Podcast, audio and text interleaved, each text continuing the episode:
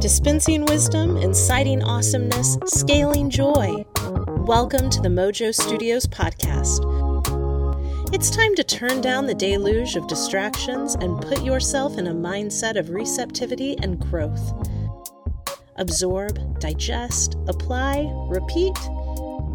Dinner is served.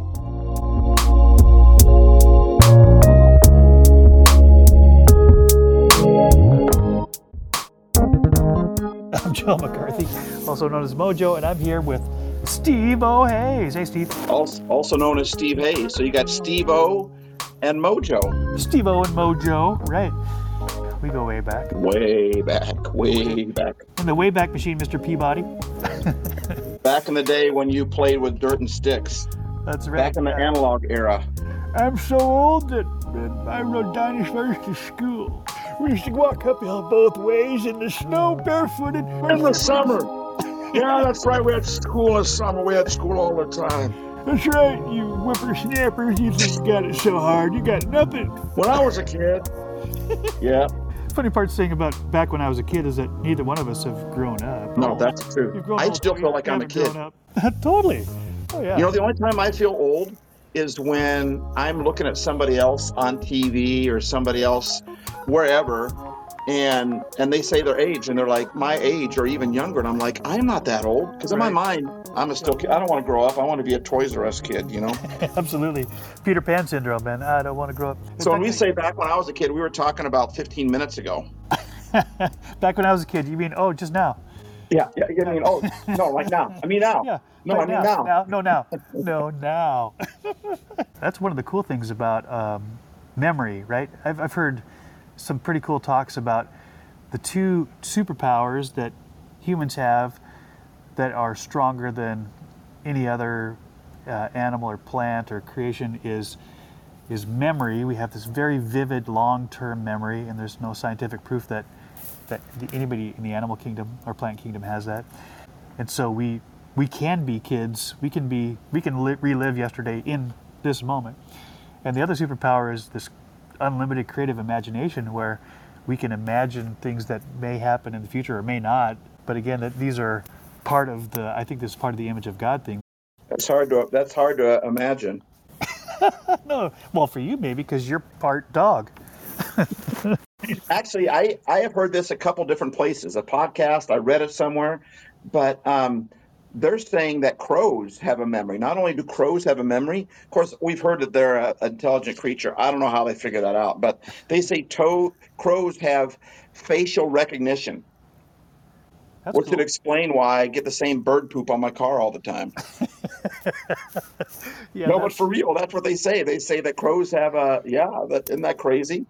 Well, I'm, I'm sure as time goes on and they can test it more, we will be astounded at the levels of intelligence that some animals have. I mean, dolphins, horses, already already incredibly re- remarkable, but that's still a limited, right? Humans have this Yeah.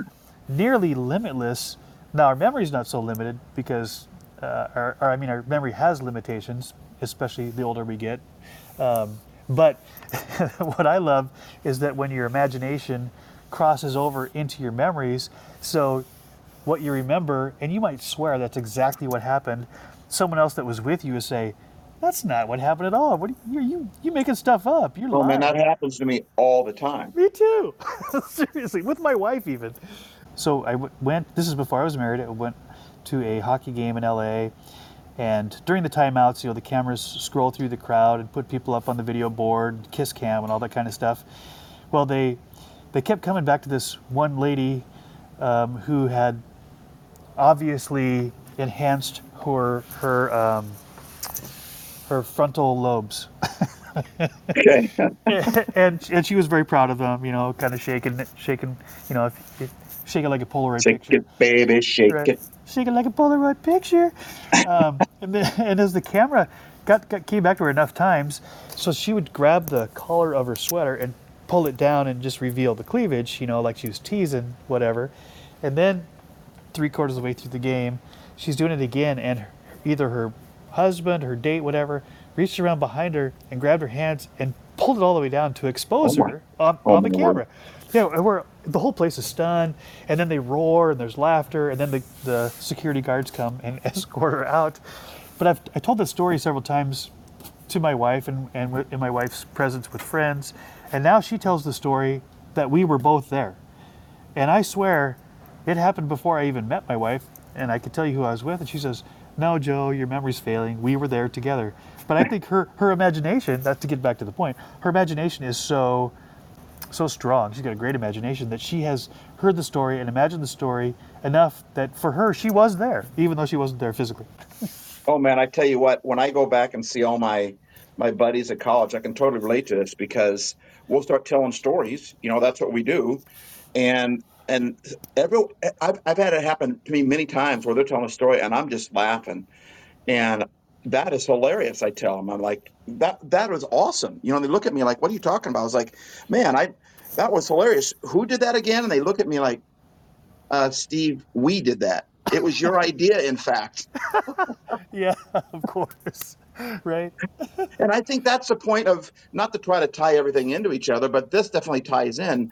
The whole idea of wanting to be a, you know, I don't want to grow up. I'm, I'm, a, I'm a kid forever. Yeah, That's because kids don't lose their imagination, right. Yeah. but they get older and we're told to grow up.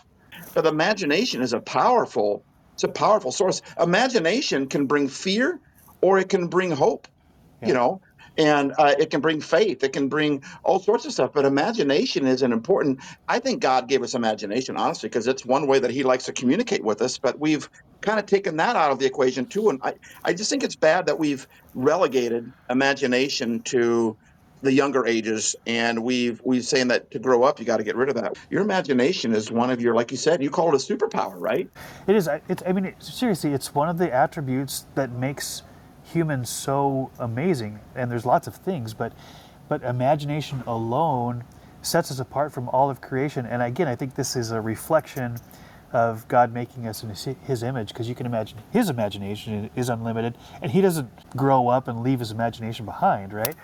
Um, plus, history is filled, and I, I want to bring in your Bertrand Russell quote here imagination really is the spark of invention. It's the spark of creation. bertrand russell who's a mathematician um, said do not fear to be eccentric in opinion for every opinion now accepted was once eccentric Yeah, read that again. That's really good.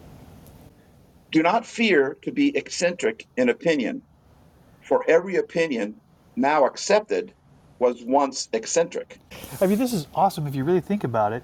We all have a desire to fit in, right? This is kind of an evolutionary thing from what I've studied that we need to be part of a community, part of a tribe. We need to fit in. And initially that was for survival, right? Because, you know, when right in the early days we didn't have all the modern technology and the tools and weapons and all that kind of stuff yeah we were the we were the hunted we were the prey not the predator uh, we've become the apex predator of course over time partly because of our imagination because we imagined Right. tools we imagined how, right? you know, all these other weapons. things. We've imagined Right. traps. We've imagined that's what we needed. That's how, in the beginning, we even caught our prey was through traps, and we use our imagination. Yeah. Yeah, and in fact, without imagination, we wouldn't be talking on cell phones. Yeah. Someone had to imagine that, and, and like you, like that um, quote gets at, that what seems eccentric in the moment now is status quo, right? Now it seems like, well, of course. But I love that quote because it, it reminds me, it challenges me, hopefully our listeners as well, that if you have an eccentric, what seems like an eccentric idea, that's really the spark of imagination that could push your life, could push your community, could push our whole culture forward into a better place. Right. Because honestly, we're using our imagination for a lot of negative things. We really are. True. Like we're, we're seeing how bad it could get, and there's a lot of stuff out there. By the way, listeners, Joe and I we're we're, we're actually part of sister studios. Maybe we should call them brother studios. But I'm Happy Life Studios. Joe is Mojo Studios. Joe's down in Southern California. I'm up in the Seattle area. And we, our our podcasts are really a lot about people have a story that need to be shared, and we want to highlight people's stories. But I overheard a conversation between two people, one person was going was talking about the future and was they were watching something on TV that was you know negative and and they were just talking about you know what's going to happen you know when I get this way or down the road or whatever and the other person I just what they said just stuck out to me and they said hold on a second don't even go there it, why would you get negative on the future? The future hasn't even happened yet. And yet in your mind, you already have it made up that the future is going to be negative. And it was a very loving comment. It wasn't chastising or, or talked down to them at all. But I thought, you know what? It's very easy for us. But if we have the strength to go, man, the future is, is going to be bad, we can also have the, if we use our imagination, we can also say the future is going to be quite good. And I think that, you know, we've, we've got a lot of fear being pumped our way. We've, we've got a lot of scary things going on right now. And I get that. I'm not ignoring those things. But I think that we can also use our imagination for positive and an imagination for even how do I get through this scary time right now? What are some inventive things that I can do or some creative things that I can do? The problem is, is that if we listen to the majority of people, the majority of people will tell you that your idea is eccentric and is never going to work. I mean, I can't imagine the very first person that came up with indoor plumbing idea. Really? You're going to do that in the house? Are you kidding me? Really? Yeah. You're going to dedicate a room in the house. Do you know what our outhouse smells like? You're going to dedicate. What are you going to do? Dig a floor, a hole in the floor, and you're going to, you know, Ben Franklin, electricity. I mean, like you said, the cell phone. What you're going to? Oh, you're going to be able to talk into a box and talk to a person thousands of miles around the world. You can talk to, you can show pictures of. No way, that's not, that's that's the Jetsons right there. That's you know, Star Trek, right? Yeah, right, exactly. But the the people that made a difference are those that follow through on on their ideas, on their imagination. And I want to say say this too because it ties right into come to, ta- to the table. Those people that have followed through often follow through because they were invited to somebody's table those people that gave up on their invention, gave up on their idea, eccentric or not, gave up on on who they were even. Sometimes it's not even an idea, but it's who we are. It's because the people around them did not receive them or rejected them. And after a while, you just kind of you give up and you, you cave to that, right? You just think, how valuable am I? Everyone thinks I'm this or that, or even self-made people had somebody in their life, I bet you, that offered them a hand, that offered them a step up. And it might just be our age, but you know, we're to the point now where I want to take somebody else. I don't want them to have to go through a lot of stuff. I want them to stand on my shoulders, so to speak. I want to lift them up. I want to do it with my kids, but I don't want to do it with other people too, because I already learned the hard times, but I didn't really have a whole lot of people grab a hold of me and say, Steve, your ideas are different, but man, I like your thoughts. So come on board, man. Join my platform. Join join the crowd that I'm with. Let me introduce you to some people. And yet I have had some people that have done that. And to me, that's what come to the table is really about. Would you agree or disagree with that? Yes, I, I think it's that and so much more. So you and I, Steve, have had these really rich conversations and have really connected on this deep level where now in our 50s, right? So when we left college, we were in college together in Minneapolis at uh, what then was North Central Bible College. It's now North Central University. And Steve was the head nerd, uh, self proclaimed nerd. He'd wear this lime green leisure suit and spike his hair like Spanky on the Little Rascals, primarily just to bring joy. You know, he, yeah. he, had, he had no problem making fun of himself to make other people laugh. Like Steve O, I'm an extreme extrovert and I have no problem making fun of myself to make people laugh. So I was drawn to Steve like a like a bond of brothers right from the very beginning.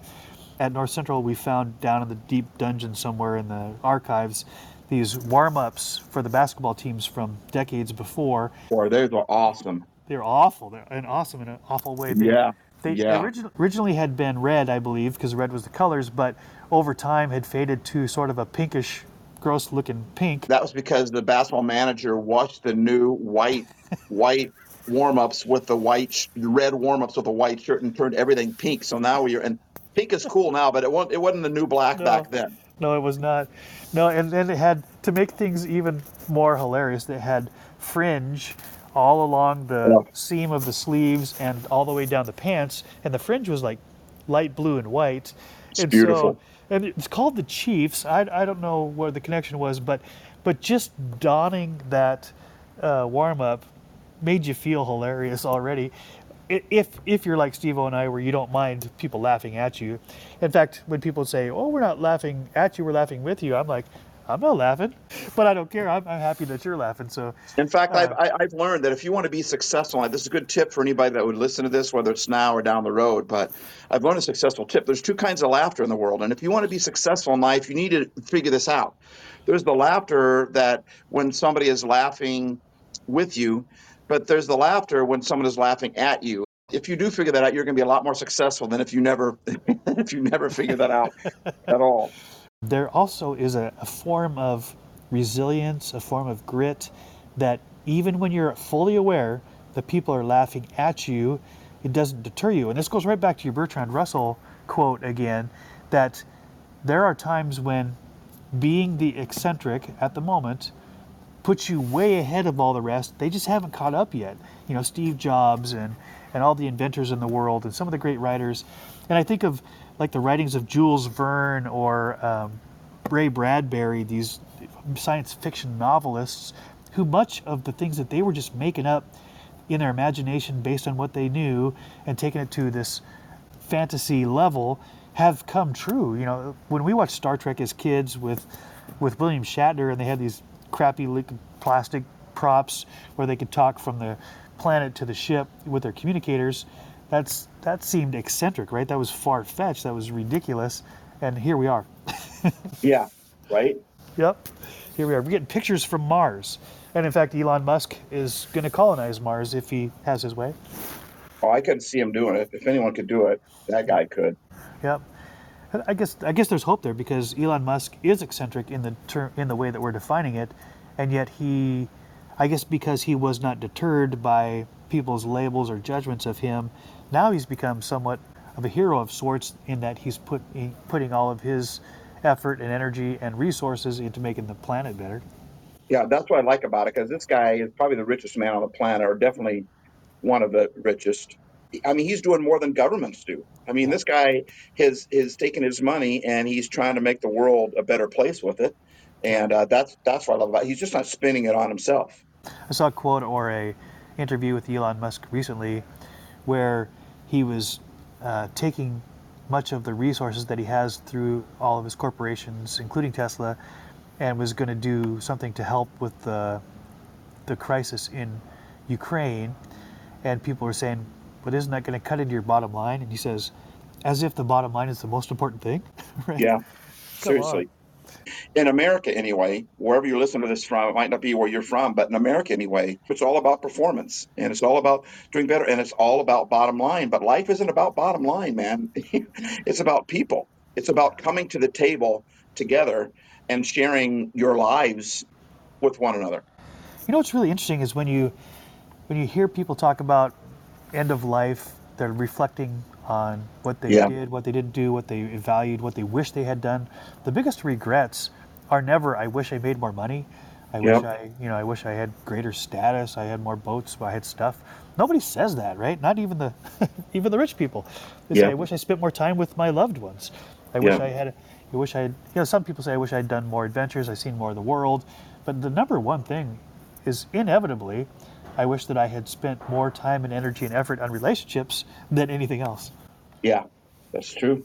Yep. That's true. Oh, so to go back to our come to the table idea, Steve and I connected on this level. Just this was would have been a year and a half ago, maybe. Um, we started had this conversation, which was the first conversation, long conversation we'd had in three decades.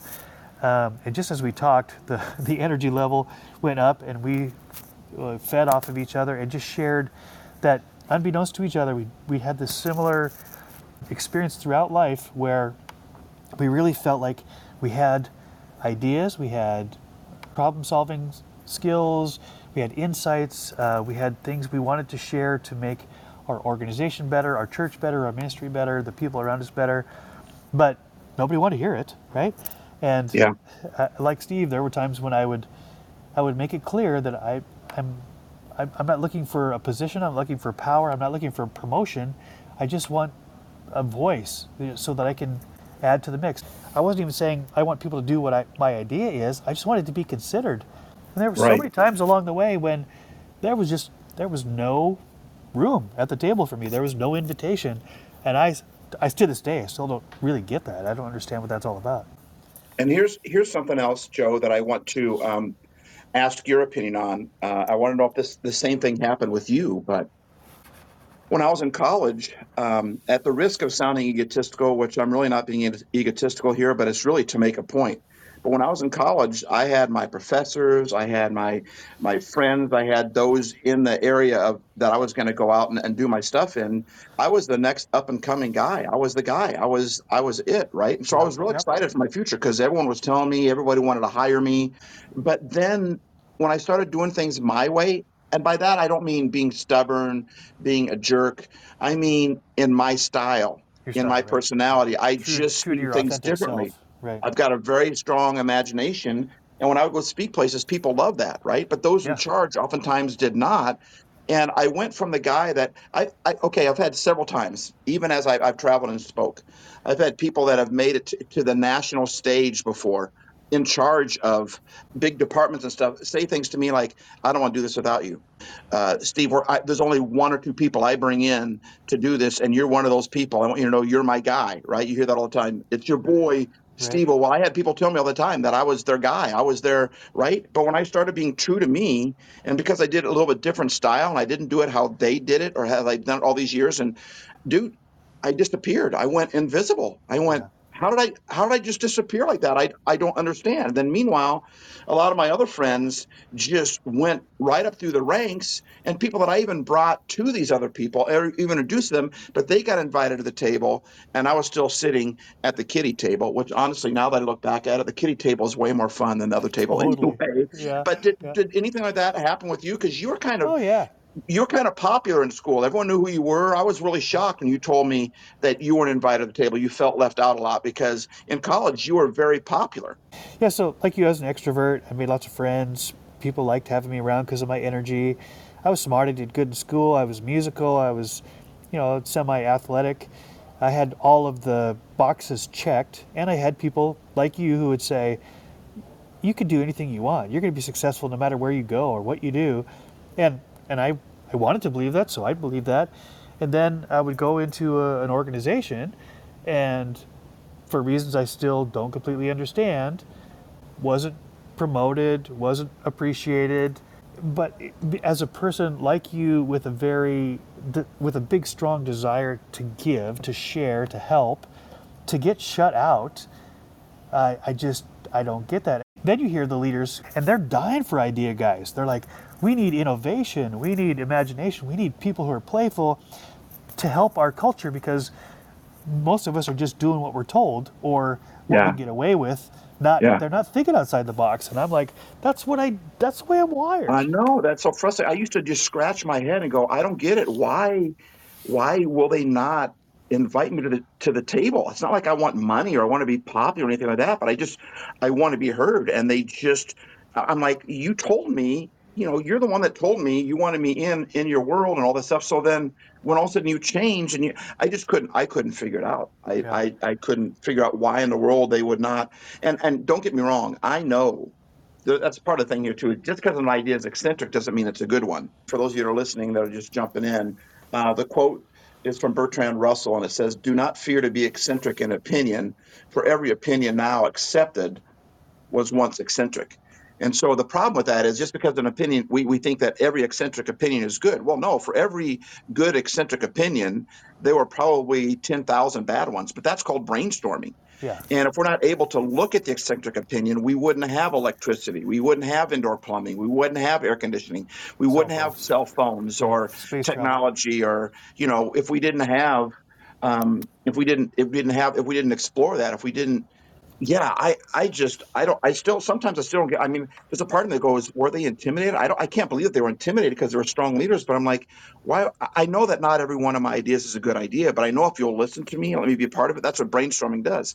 Yeah. Get rid of the ideas, just listen to them. And I just think there's a lot of people out there. Joe and I both think that there's a lot of people out there that we just want to invite to the table and say, hey, man, our table might not be the largest table out there, but we want you to know you've got a place at our table Yeah. because I just don't like feeling the way I'm feeling. And I, I think the people that, that have made it big have had somebody that have invited them to their table and say, "Let me help you out." And I think that's what life is really about.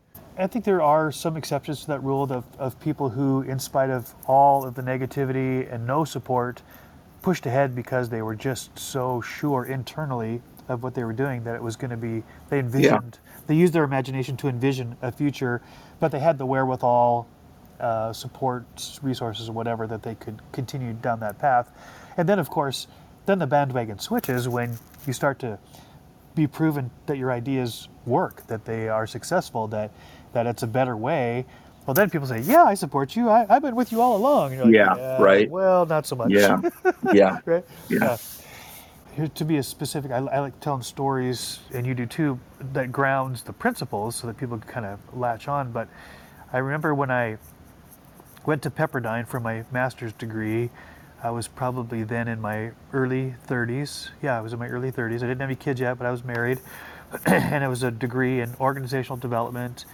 It was a executive program, so you met with other professionals who were in the field in different companies uh, four times a year at a different location each time. We met in California, we met in Canada, we met in Mexico, we even had one meeting in China to talk about organizational development in all those different contexts.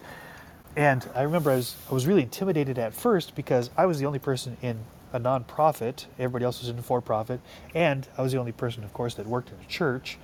I was very intimidated like, what do I have to give or to add to this conversation of all these business, successful business people?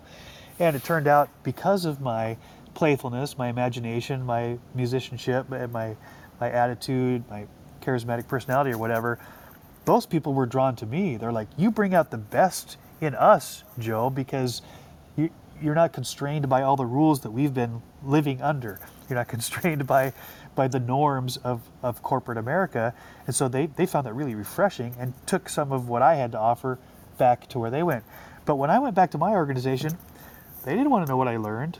They didn't they didn't want any ideas. In fact, and when I would share them voluntarily, like I would see something that that I had just learned that could be helpful to the organization, they're like, we didn't ask you that. So stay in your lane, do your thing. Right. What the? Right.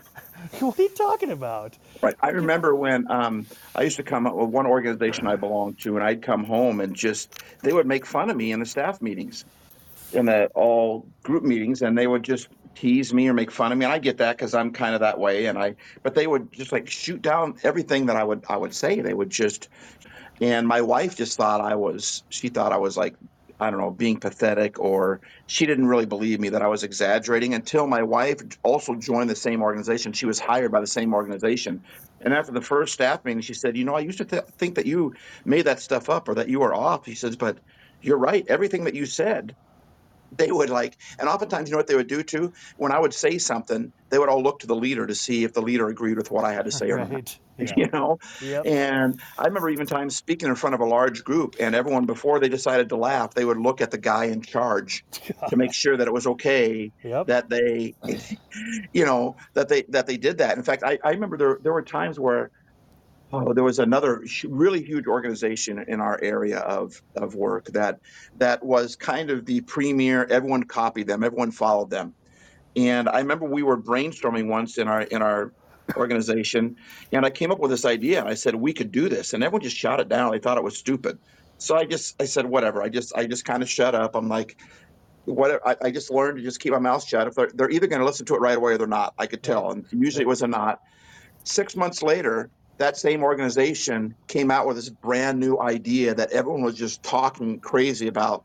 And it was the idea that I had six months prior. Sure. But all of a sudden, now that this other organization came out with it, now our organization wanted to do it. Yeah. And I mean, I think that there's some safety in that. But man, I, I don't know what we're afraid of. I just, you know, we need ideas and we need brainstorming and we need to bring people to the table. We need to show up at the table right, there's two sides to that. You can get invited to the table and then you got nothing to offer. that's your own fault, right? You're not prepared. Mm-hmm.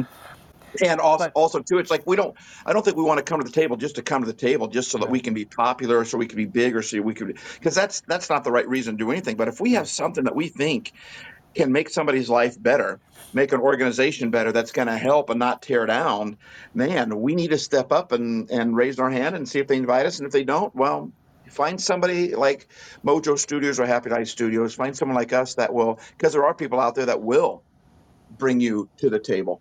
Absolutely.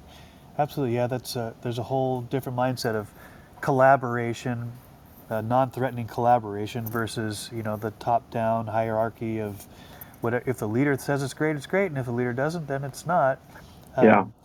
And and certainly, the good leaders. I mean, at least in today's world, it's being touted from Simon Sinek to John Maxwell to Brene Brown to a lot of the gurus of organizational leadership to say we had it wrong. I mean, that came out of a, a time in our history when when there were world wars and when the military was the the premier organization for effectiveness and for efficiency, and so we adopted that hierarchy and that that comes directly out of the military that you don't speak unless you're spoken to, and that you know if you're on the low man on the totem pole, then you don't talk to the admiral or whatever that is.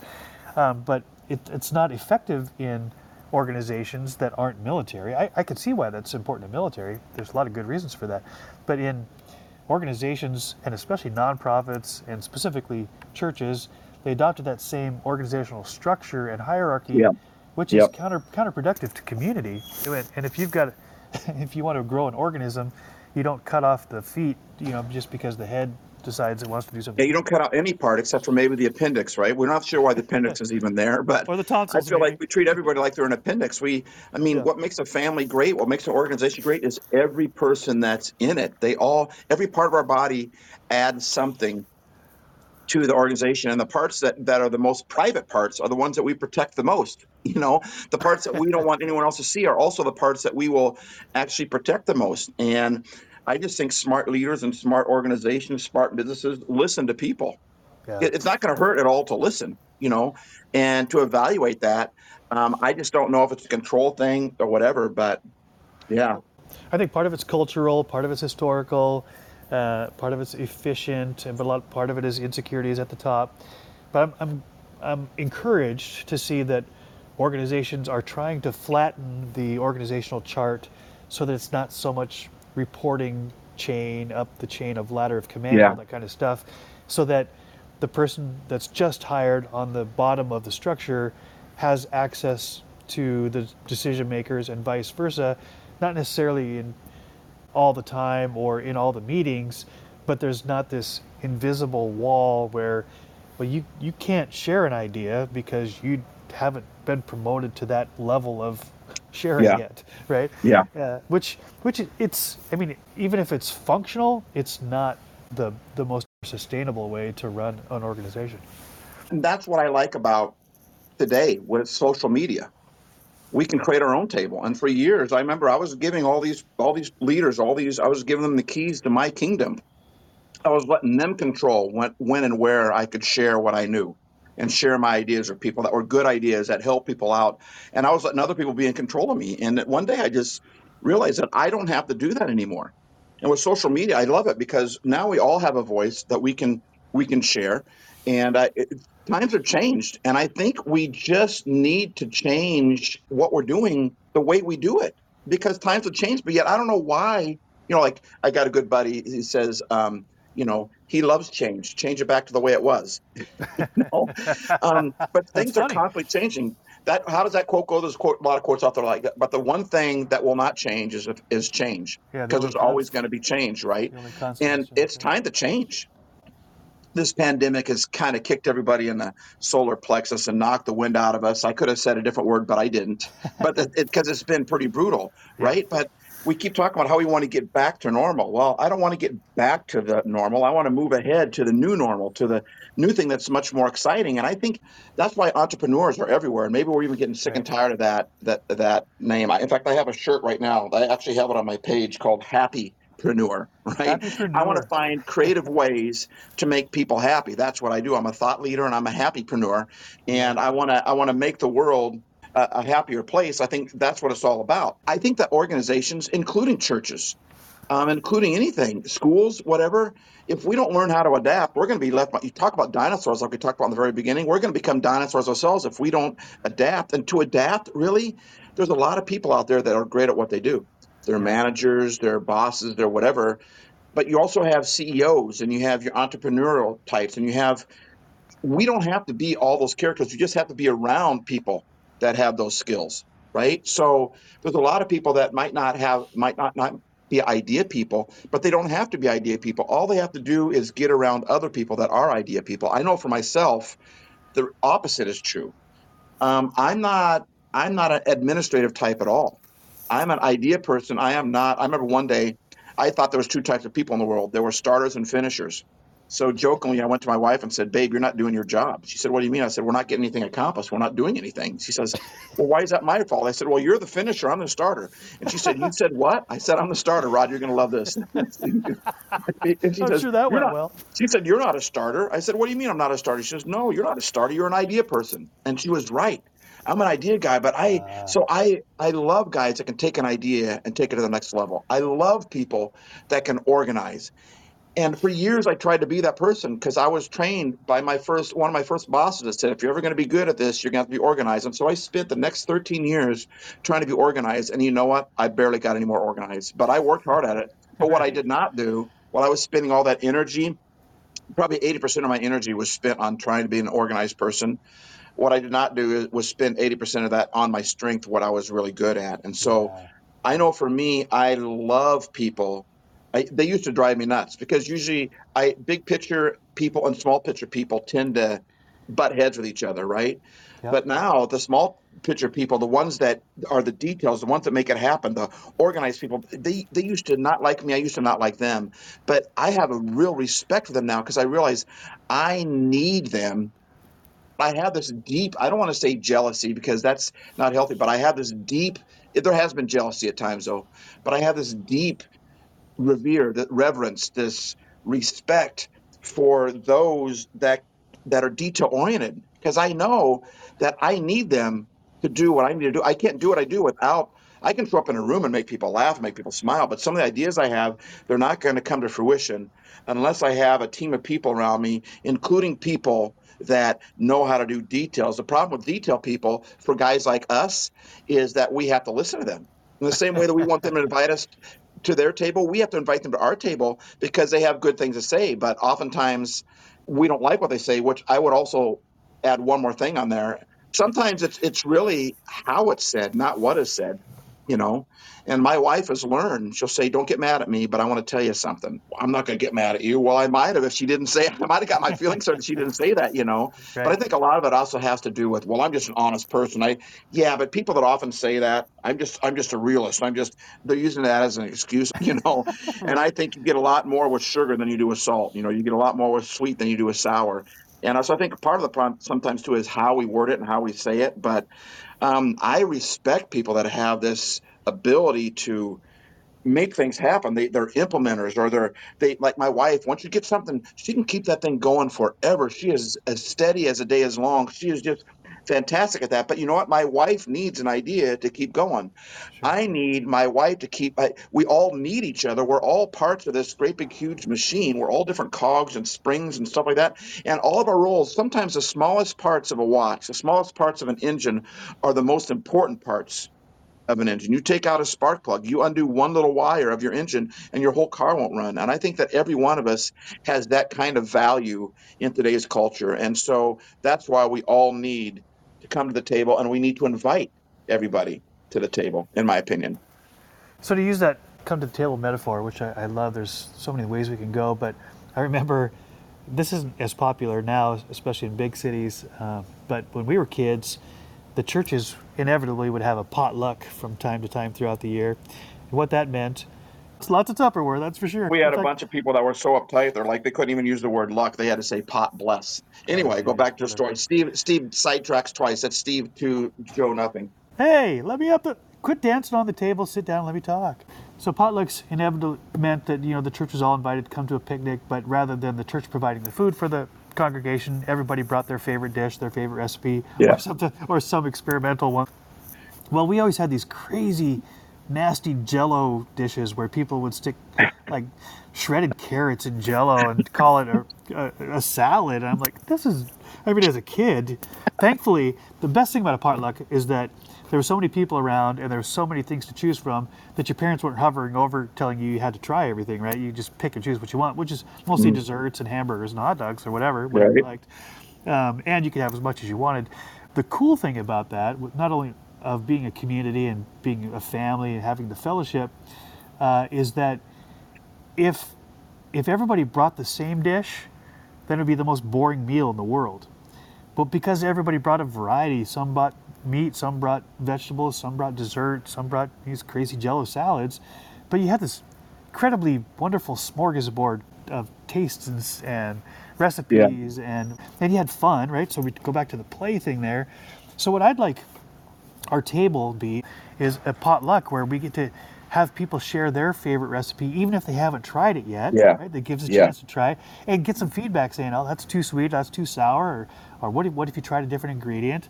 Um, but knowing that we all shouldn't bring the same dish to the table. We should bring the one that we really love, or the one we want to try, or the or the one that we found somewhere that we just can't wait to share with somebody else, and create Yeah. this this wonderful potluck of ideas, uh, Yeah. which will enrich and nourish our souls. Yeah. You know, that was always a bad day. If there's only one dish with food left in it and it was yours, that was always the. But then at that point, you're hoping to figure out, you know, you you'd hope that the person would go like, uh, maybe I should change my recipe for Exactly. for next. But the truth is, someone there's always one that somebody else liked. And in today's culture, it's almost like we say, hey, you get this macaroni and cheese, that's it. And I just think it's great when we can come to the table with differing opinions, like different differing recipes, because everyone's going to come out of there feeling full and refreshed by the end of the thing. And and this whole idea of you know, we all have to succumb to the same mentality, unless that mentality is people are valuable and people are worth it. But most of the stuff, it's opinions, and we want everybody to eat our dish. And but we should all bring our own individual ideas and opinions to the table because my idea might be wrong, but there might be something that's in that idea that actually is right that can help make a different idea Yeah. better. Right. If you use this whole metaphor, even spices, a little more of this, a little less of that, can change how wonderful a dish tastes, right? And how and Yeah. it's an, and it's experiment, and it, requires course correction, evaluation. Boy, let's do more of that. Let's not do that again. Let's start something new. All these great ideas, which are actually principles that are great for life, they're great for community, they're great for organizations. Uh, so I think we can take this a long ways, and hopefully it'll be helpful to people that that tune in. Sometimes, what keeps everything at status quo and bland is our fear of of standing out. You and I don't have this fear, Steve. We we love being the nerd that makes everybody laugh, but we're the exception. Most people they want to fit in. They don't want to ruffle fle- feathers. They want to fly under Right. the radar you know they don't want anybody to notice them because they're afraid they'll get judged or they'll get ridiculed or or that their ideas won't be valued or they'll fall flat so they don't want to put themselves out there so i'm hoping that we can encourage people to uh, tap into their hidden tap into their hidden child and just let themselves play a little bit uh, knowing that there's there's no judgment here this is all about experimentation and fun Yeah. and play and play Yeah. When the environment is a loving environment, beautiful things always come out of that, whether we agree or disagree with each other. Absolutely. Yeah, I disagree, but I still love you. Yeah.